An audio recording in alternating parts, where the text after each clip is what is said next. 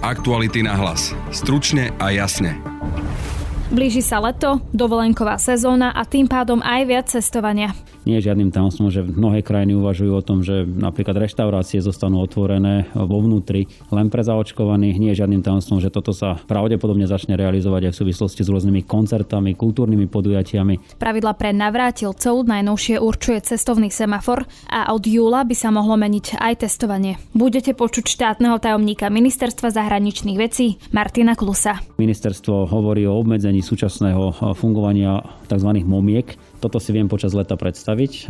Jeden, dva testy plne hradené štátom. Už v útorok môže na Najvyššom súde padnúť verdikt v prípade vraždy Jana Kuciaka a Martiny Kušnírovej. O blížiacom sa súde sme sa rozprávali s Janom Petrovičom z Aktuality SK. Tak je pod oveľa väčším drobnohľadom verejnosti a verejnosť sa zaoberá oveľa väčšími detailami ako v iných e, súdnych procesoch. Ale z pohľadu rozsahu objasňovania, tak sme tu mali oveľa väčšie súdne procesy, v ktorých boli oveľa väčšie odvolania. Práve počúvate podcast Aktuality na hlas. Moje meno je Denisa Hopková.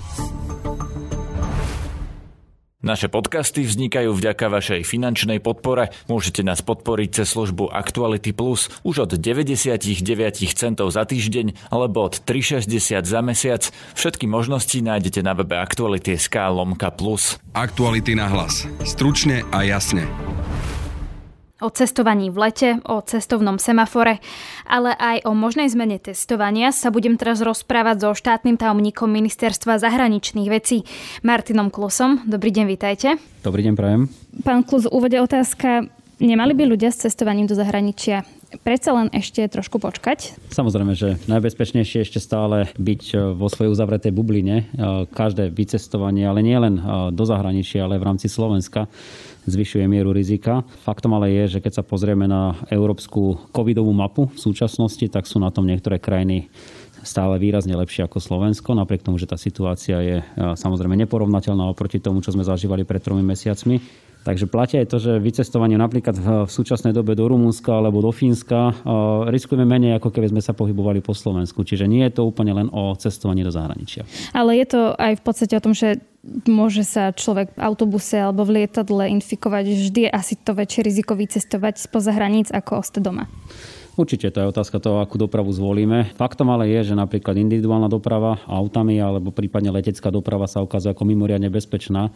Dokonca som niekde počul, že aj železničná doprava sa ukazuje ako e, relatívne bezpečná, takže e, možno je to naozaj hlavne o tom, s kým a za aké okolnosti sa potom na tom mieste budeme stretávať lebo povedzme si úprimne, hlavne pokiaľ ide o dovolenky, e, tak je to aj o tom, že sa tam stretnú ľudia z rôznych kútov sveta, nielen Európy takže tam potom to riziko sa môže zvyšovať a veľmi dbáme na to, aby sme pri týchto krajinách eh, dávali pozor aj na to, aké sú nastavené epidemiologické pravidlá. Ako bude vyzerať to cestovanie, dajme tomu Slováko, keď pôjdu do zahraničia, že či sa teda majú predstaviť, takže sa budú na hraniciach určite preukazovať nejakým tým teraz COVID certifikátom dočasným, kým nebudú tie európske digitálne COVID certifikáty a že v hoteli sa bude preukazovať v obchodoch, niekde v reštauráciách, alebo ako by si to mal ten človek, ktorý sa teraz pripravuje na dovolenku predstaviť?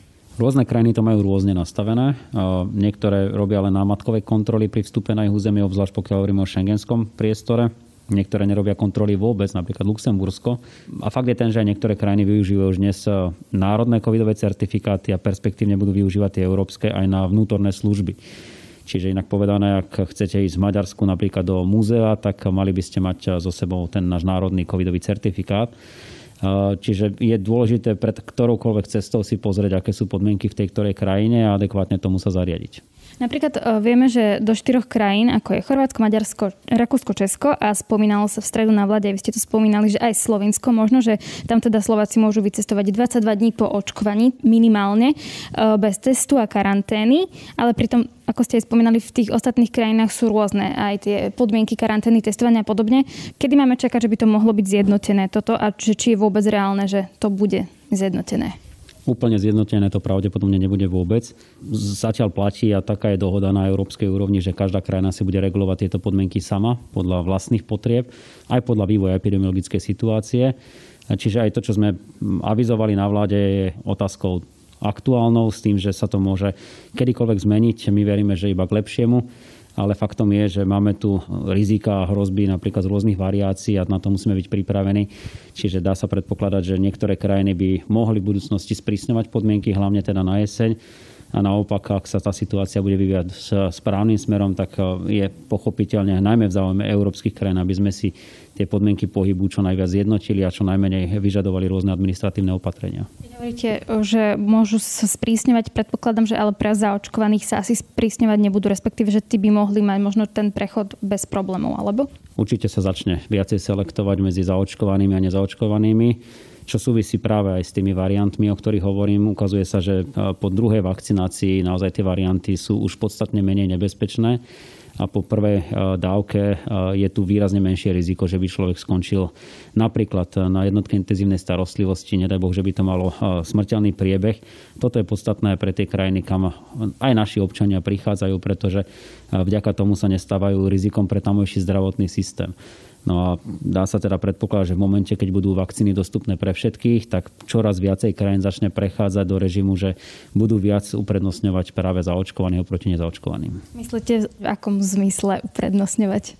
Napríklad v zjednodušení vstupu do danej krajiny, napríklad pri využívaní vnútorných služieb, nie je žiadnym tajomstvom, že mnohé krajiny uvažujú o tom, že napríklad reštaurácie zostanú otvorené vo vnútri len pre zaočkovaných. Nie je žiadnym tajomstvom, že toto sa pravdepodobne začne realizovať aj v súvislosti s rôznymi koncertami, kultúrnymi podujatiami.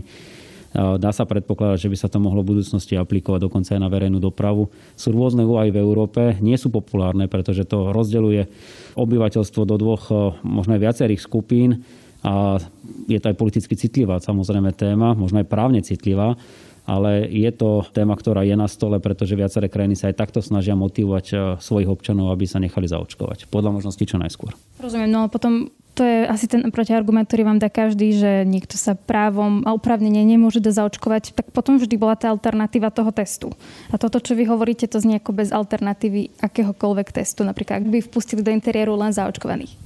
Áno, ale o tom je aj ten európsky covidový certifikát, ktorý bude predpokladať aj 72-hodinový PCR test, prípadne v niektorých eh, krajinách aj antigenové testy, alebo iné už dnes vyvíjane alternatívne spôsoby testovania, ktoré sú relatívne presné. Čiže ako hovorím, je to na každej krajine zvlášť. Vieme, že už dnes napríklad Maďarsko má veľmi striktné podmienky pre tých, ktorí zaočkovaní nie sú, ale napríklad na Slovensku sme sa zatiaľ touto cestou nevybrali. Čiže je to o, o nastavení tej ktorej krajiny a adekvátne tomu treba venovať pozornosť práve týmto pravidlám, keď do tej krajiny vstupujeme.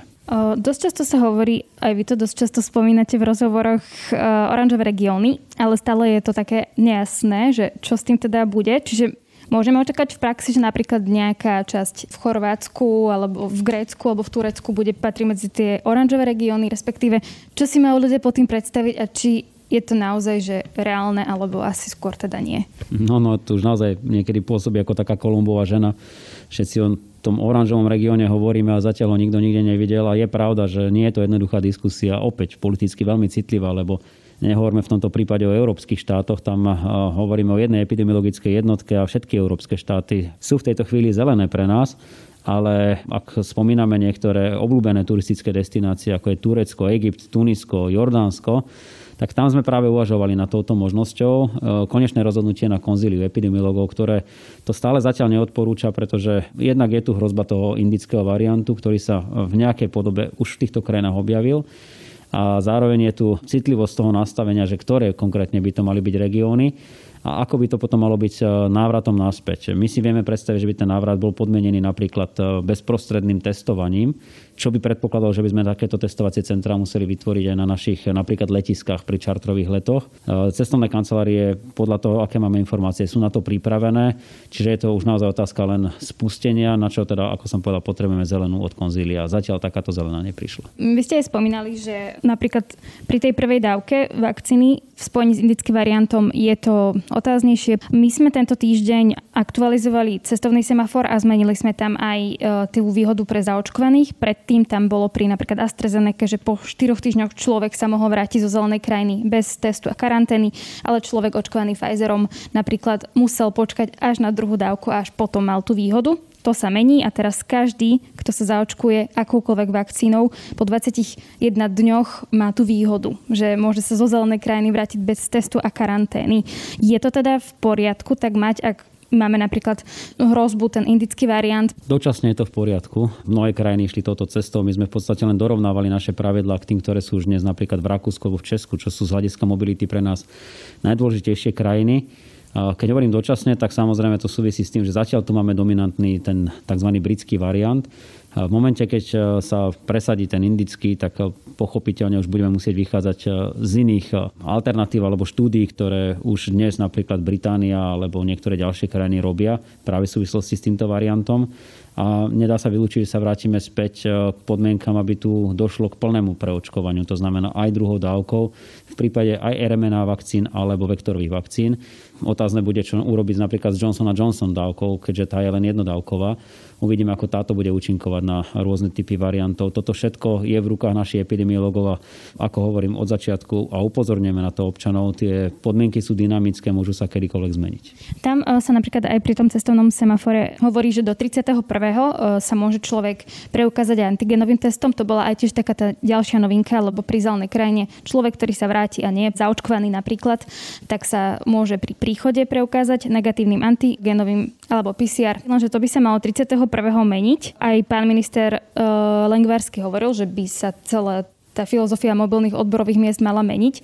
Čo si majú ľudia po tým predstaviť, že po 31. už sa nebudú môcť preukázať pri návrate antigenovým? Je ambíciou nášho ministerstva zdravotníctva, aby sme šli cestou o mnoho presnejšieho a efektívnejšieho merania prosím som rôznych typov PCR testov a vrátanie tých tzv. plúvacích testov ukazuje sa, že sú veľmi efektívne. Preto aj ministerstvo hovorí o obmedzení súčasného fungovania tzv. momiek, a budeme sa snažiť eh, zdostupniť práve PCR testovanie v maximálnej možnej miere pre všetkých. V tejto súvislosti diskusia o tom, kto a za aké okolnosti to bude preplácať, táto pokiaľ viem ešte nie je uzavretá. Verím, že kolegovia z ministerstva zdravotníctva k tomu dajú čoskoro vyjadrenie. A je to tak aj preto, lebo práve PCR testy budú intenzívne využívané aj na cestovanie pre tých, ktorí nebudú zaočkovaní v rámci celej Európskej únie. Zatiaľ, čo práve antigenové testy sme aj my naviazali len na susedné krajiny, aj to len dočasne.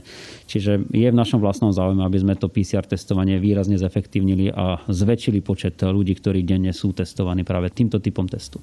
Keď hovoríte zefektívnili, tak dnes napríklad, ak si ide niekto zaplatiť do laboratória, to môže stať od 50 eur, čo je pomerne drahé. Je možné, že to teda zlacne, alebo že by to bolo úplne zadarmo, alebo či je vôbec reálne, aby to preplatil štát, ak sa niekto sám rozhodne dobrovoľne ísť na dovolenku a potom sa vráti. Či to vôbec efektívne, aby to preplacal štát, ak je to niekoho osobné rozhodnutie vybrať sa na dovolenku. Áno, toto je téma, ktorú riešime na vláde a sú krajiny, ako napríklad Česká republika, ktoré povedali, že máte nárok na takéto testovanie dvakrát do mesiaca. Keď si ho vyčerpáte, tak už potom bez ohľadu na to, kvôli čomu to potrebujete, si to zaplatíte sami. Je to jeden zo spôsobov, ktorým sa vydať. Iným spôsobom je preplácať to za predpokladu, že ten človek nevyhnutne potrebuje napríklad cestovať, alebo že bol v kontakte e, s nakazenou osobou. No a nepreplácať v prípade uh, nie nevyhnutných ciest. Uh, takto sa tomu hovorí aj v angličtine non-essential travels a to sú práve cesty za rekreáciou. Aj toto je jedna z úvah. Uvidíme, ktorá sa nakoniec presadí. Ja osobne sa prihováram za to, že kým nemáme možnosť ešte dnes uh, zaočkovať úplne všetkých, ktorí o to majú záujem, alebo nie všetci už môžu mať dnes druhú dávku za sebou, tak potom by sme mali tú dostupnosť PCR testov ponechať čo najviac hradenú štátom a možno na jeseň sa potom preklopí do nejakých prísnejších pravidel. Ešte to skúste trošku viac konkretizovať, lebo z nejakej strany alebo nejakou časťou hradené štátom. Viem, že je to len diskusia, ale asi už sa nejakým smerom uberá tá diskusia, predpokladám. Tak ako máme napríklad e, príklady z Rakúska alebo Česka, toto si viem počas leta predstaviť. E, jeden, dva testy plne hradené štátom, všetky ostatné potom adekvátne e, z úhradou samotného človeka, ktorý sa takto potrebuje nechať otestovať, alebo potom naozaj ísť e, cestou nejakého doplatku. Aj toto sme tu v minulosti mali pri rôznych iných zdravotných úkonoch, takže e, je tu viacero alternatív ako na to, aj aby sa to možno nezneužívalo, lebo nie sú to lacné záležitosti.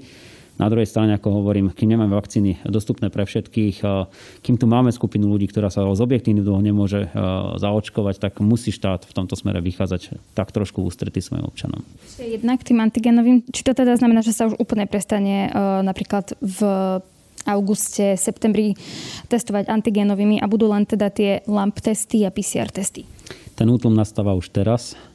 Ja predpokladám, že počas leta dôjde k úplnému útlmu a ak sa ukazuje iná forma testovania ako ďaleko efektívnejšia, tak je v našom záujme, aby sme ju čím skôr nahradili. Ešte teda som chcela jednu vec, že či my máme vôbec nejakým spôsobom zabezpečené, aby sa nám nevrátila tá situácia uh, z minulého roka, keď po lete nám vstúpil vysoký počet prípadov, ľudia z dovoleniek aj priniesli britský variant, ktorý sa nám v konečnom dôsledku rozšíril všade že či my sme dnes na to viac pripravení. Ak napríklad vidíme Britániu, kde síce je veľa ľudí zaočkovaných, ale začína sa to tam opäť šíriť práve tým indickým variantom. Že či niečo sme urobili inak ako pred tým rokom. Práve Británia je uh, veľmi dôležitým príkladom pre nás, uh, že napriek tomu, že to je ostrov má ďaleko efektívnejšie možnosti kontroly vlastných hraníc, ako máme my v šengenskom priestore, tak sa to nie celkom podarilo. A takže uvažujeme nad tým, ako zabezpečiť to, aby sme sa nevrátili do jesene, ktorú sme poznali v roku 2020 a nedaj Bože zimy z roku 2020-2021, kedy sme tu mali tisícky obetí. Jeden z takých e, spôsobov ako na to je to, že ponechali sme registračnú povinnosť bez ohľadu na to, z ktorej krajiny sa človek vracia. Inak povedané, ak niekto ide doslova len na nákup e, do Hodonina alebo na polské trhy alebo na zmrzlinu do Heimburgu, potrebuje sa zaregistrovať na ceste späť. Čiže už toto je istým spôsobom spôsob, ako kontrolujeme ten pohyb. Minimálne dokážeme vďaka nemu odhadnúť, aké počty ľudí nám e, cestujú a z ktorých krajín sa vracajú. A druhá vec je, že diskutujeme aj s okolitými štátmi, e, kde pomerne značná časť občanov e, prichádza som ich letísk, aby nám pomáhali trošku efektívnejšie s kontrolou práve tejto registrácie a tým potom my dokážeme efektívnejšie kontrolovať domácu karanténu. Včera som bol s pánom premiérom v Polsku.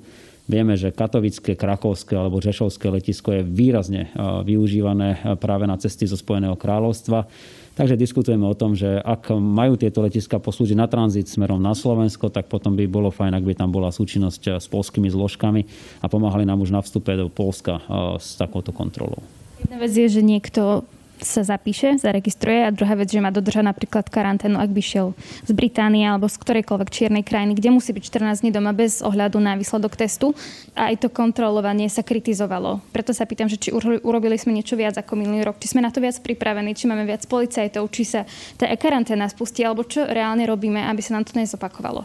No od tej registrácie sa potom odvíja aj efektívnosť tej kontroly. Čiže ak sú tie registračné formuláre prepojené na ministerstvo vnútra, a ja môžem potvrdiť, že viem aj osobne o rôznych príkladoch, kedy ich prišli policajti skontrolovať, či karanténu dodržiavajú a takto je to podľa mňa správne tak e, od toho sa bude odvíjať aj náš úspech a samozrejme aj vo veľkej miere je to z tých rukách občanov samotných, e, pretože ak budú dodržiavať pravidlá, tak šanca na to, že bude mať e, pokojnejšiu a lepšiu jeseň aj zimu je podstatne vyššia. Plus diskutujeme aj o tom, akú rolu majú zohrávať kontroly na hraniciach dnes sú námatkové v nejakej podobe. Na vláde sme v stredu diskutovali, v akej podobe by to mohlo byť počas leta a potom najmä počas jesene. Plánujú sa určité opatrenia. Nechcem predbiehať, ale urobíme všetko preto, aby sa jesene opakovala. Takže urobíte viac ako minulý rok. Nevyhnutne musíme, pretože v opačnom prípade by sme opäť eh, museli pristúpiť k rôznym lockdownom a to je už niečo, z čoho sú občania naozaj unavení. Aktuality na hlas. Stručne a jasne. Po viac než 9 mesiacoch, čo špecializovaný trestný súd oslobodil Mariana Kočnera a Alenu Žužovu v prípade objednávky vraždy Jana Kuciaka a Martiny Kušnírovej, padne už v útorok verdikt Najvyššieho súdu čo môžeme už o pár dní na Najvyššom súde očakávať a aké sú dôvody, pre ktoré sa prokurátor proti rozsudku odvolal. Na to sa budem pýtať zástupcu šéf-redaktora Aktualit Jana Petroviča, ktorého mám aj pri sebe v štúdiu. Jano, ahoj. Ahoj, ďakujem za pozvanie. Čo presne si majú ľudia predstaviť, že sa v útorok bude diať na tom najvyššom súde? Málo kedy sa trestnoprávne súdne konanie skončí na súde prvého stupňa.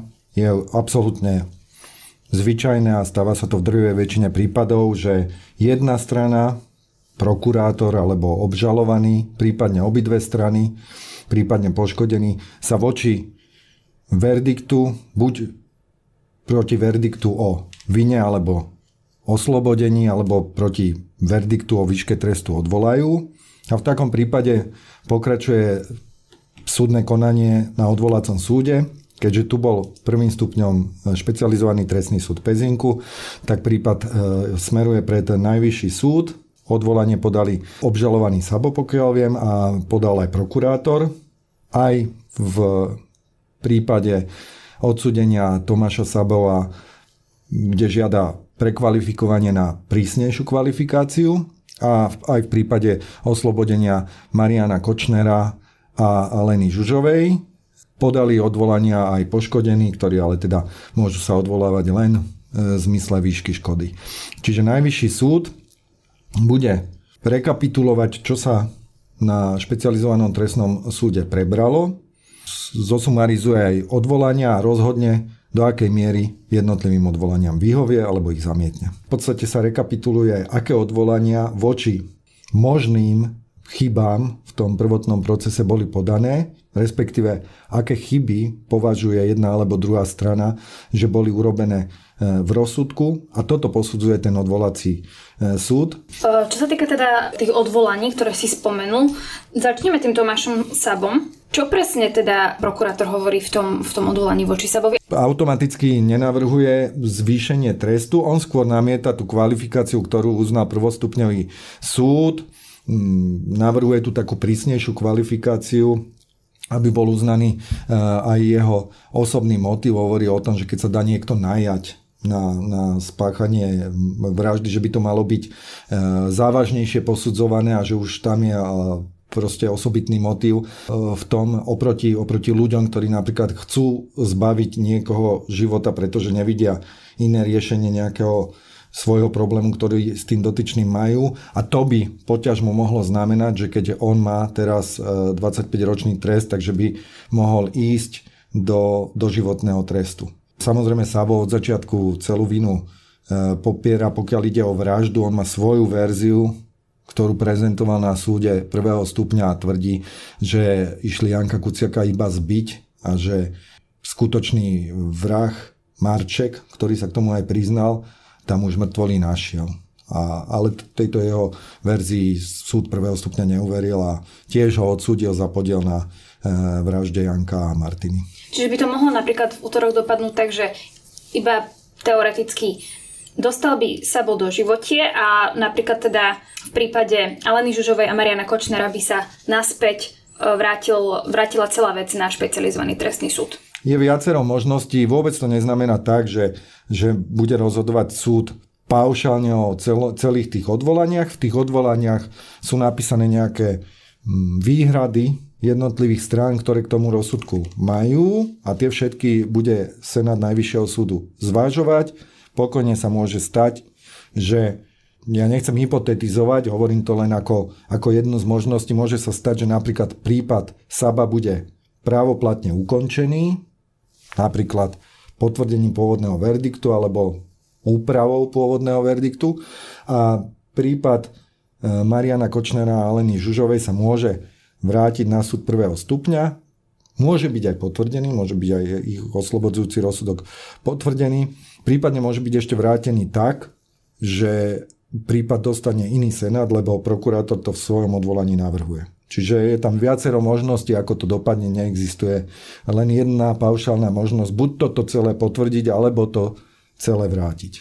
Čo všetko teda, eh, alebo to najhlavnejšie prokurátor vytýka? Pokiaľ ide o dôkazy, tak nemyslím si, že na Najvyššom súde sa nejaké dôkazy budú vykonávať, ale pamätáme si situáciu tesne pred vynesením rozsudku špecializovaného trestného súdu, kedy prokuratúra ponúkala taký súbor nových dôkazov, ktoré súviseli predovšetkým s mobilom Aleny Žužovej. Z toho vyplývali nejaké dáta o jej e, srdcovom tepe, keď jej mala prísť nejaká správa o, o, o jej pohybe a takéto informácie a vtedy už špecializovaný trestný súd nepripustil tie dôkazy do konania a vyhlásil rozsudok tak, ako avizoval. Čiže tieto dôkazy by sa podľa všetkého v prípade, že by sa rozhodol najvyšší súd vec vrátiť, tak by sa mohli vykonávať v budúcnosti zase na súde prvého stupňa.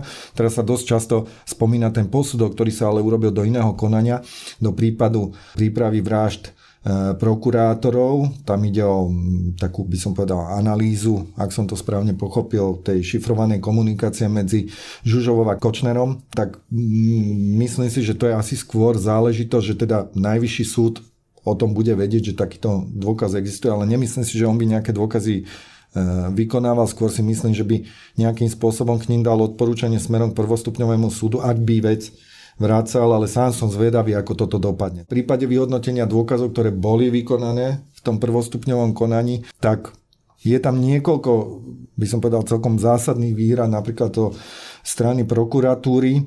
Predovšetkým sa zjavne prokuratúra úplne ináč pozera na dôveryhodnosť svetka Zoltana Andruška, ktorý je už odsudený za sprostredkovanie vykonávateľov vraždy, e, ktorému súd prvého stupňa uveril v jeho tvrdeniach smerom ku vykonávateľom, ale znedôveryhodnil ho v smere e, výpovedí k obžalovaným z objednávky vraždy, tak na toto sa prokurátor pozera úplne inak a považuje ho za dôveryhodného a argumentuje tomuto súdu, v ktorých v jednotlivých bodoch sa podľa neho e, prvostupňový súd mýlil. Podobná situácia je okolo svetka Petra Tóta, ale tam ide o to, že, že súd prvého stupňa veľmi nebral v úvahu e, jeho výpovede s odvolaním sa, že podľa názoru toho prvostupňového súdu sa on snažil len vyhnúť možným dôsledkom z toho, že mal participovať na e,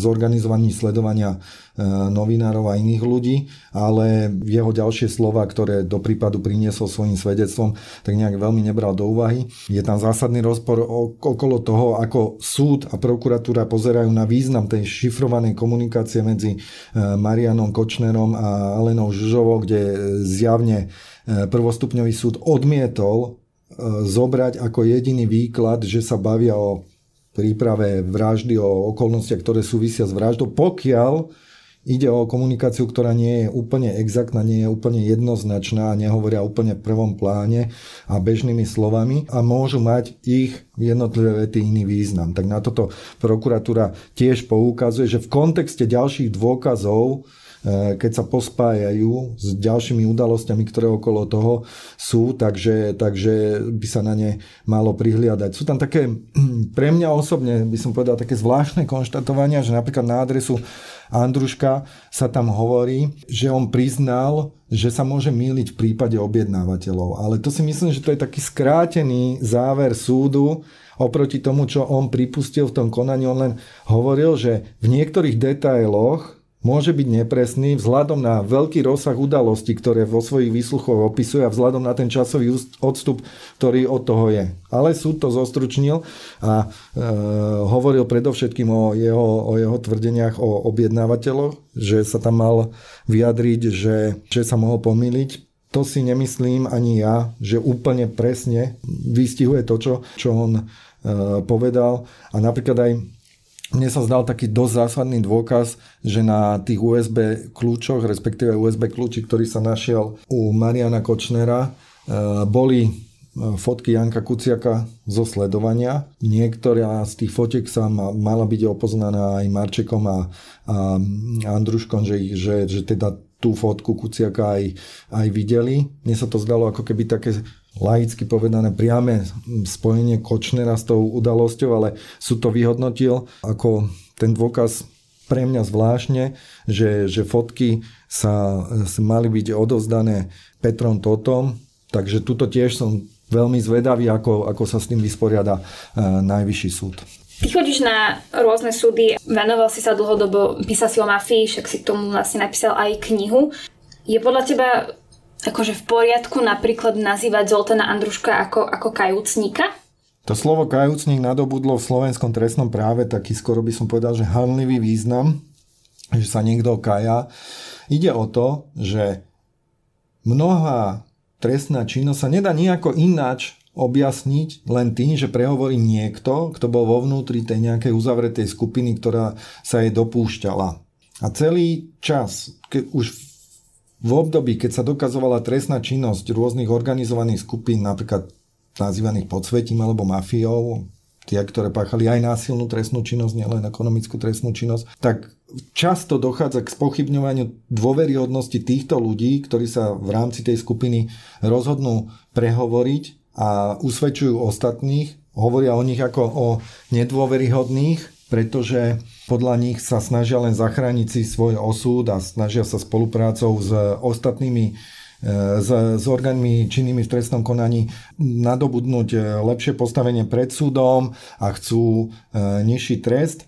Chcel by som upozorniť v prípade Zoltana Andruška sám, súd prvého stupňa sa vyhranil v tom rozsudku, že mohol brať do úvahy len jeho výpovede, keď už bol v postavení svetka. Jeho prípad bol taký, že na začiatku bol zadržaný ako podozrivý z podielu na tejto vražde. Bol z toho obvinený, on v zápäti urobil priznanie, odvtedy už objasňoval celú trestnú činnosť. Napokon dospel e, k dohode o vine a treste s prokurátorom, ktorú spečatil aj, aj súd a bol právoplatne tým okamihom odsúdený. Čiže dovtedy robil nejaké výpovede v postavení obvineného, potom už vypovedal v procese so zvyšnými obžalovanými ako svedok. On ako svedok už nemohol v rámci tej dohody nejakým spôsobom ďalej ovplyvniť výšku svojho trestu v tomto konaní. Nehovorím o tom, že ešte vystupuje viny, ale v tomto konaní už bola jeho výška trestu jasná, Navyše on nebol veľmi spokojný s tým, aká je tá výška trestu, niekoľkokrát to povedal, i keď sa napokon s tou dohodou súhlasil, ale pôvodne predpokladal, že dostane menej. A napriek tomu stále pokračoval v usvedčovaní ostatných v pozícii svetka, kde keď by klamal a bolo by to preukázané, že klame, sa vystavuje navyše riziku krivej výpovede na rozdiel od obvineného, ktorý môže klamstvo používať ako, svoj, ako svoju obranu a nebude čeliť žiadnym dôsledkom z tohto. Čiže si myslím, že úloha Andruška e, v tomto prípade bola kardinálna a bolo treba dôsledne vyhodnocovať súvislosť v jeho výpovedi s ďalšími možnými dôkazmi. Tak sa dalo dospieť k tomu, či jeho výpoveď môže e, nejakých ďalších ľudí usvedčiť alebo neusvedčiť. Ako pristupovať k nemu bez predsudkov toho, čo som predtým spomenul. Počas toho, ako si chodil na súdy a podobne, zažil si, že by voči nejakému rozsudku špecializovaného trestného súdu objavilo toľko výhrad, hlasov? Odvolania bývajú rozsiahle, najmä pokiaľ ide o nejakú trestnú činnosť, ktorá sa dokazuje mnohými dôkazmi, tak to bývajú rozsiahle odvolania. Ja v tomto nevidím až tak nič výnimočné. Výnimočné je to podľa mňa preto, že ten proces keďže súvisí aj s celkovou spoločenskou situáciou a mohol mať eh, mohla, mohla aj táto udalosť mať vplyv na vývoj politiky, tak je pod oveľa väčším drobnohľadom verejnosti a verejnosť sa zaoberá oveľa väčšími detailami ako v iných e, súdnych procesoch. Ale z pohľadu rozsahu objasňovania, tak sme tu mali oveľa väčšie súdne procesy, v ktorých boli oveľa väčšie odvolania, ale verejnosť sa nimi až tak nezaoberala. Neboli tak v centre záujmu, boli skôr na okraji. Čiže v tomto ja prakticky nevidím nejaký, nejaký zásadný, len viem si predstaviť, že verejnosť, ktorá teraz pozera naozaj na každý pojednávací deň, na každý, na každý výsluh, na každý dôkaz, takže teraz viac ju zaujíma aj ten rozsudok a zdôvodnenie odvolaní proti nemu. No a to je z dnešného podcastu všetko, ale ak si chcete vypočuť viac našich podcastov, nájdete ich na webe Aktuality.sk a v podcastových aplikáciách. Na dnešnom podcaste spolupracovali Ján Petrovič a Matej Ohrablo. Pekný zvyšok dňa a tiež pekný víkend želá Denisa Hopková. Aktuality na hlas. Stručne a jasne.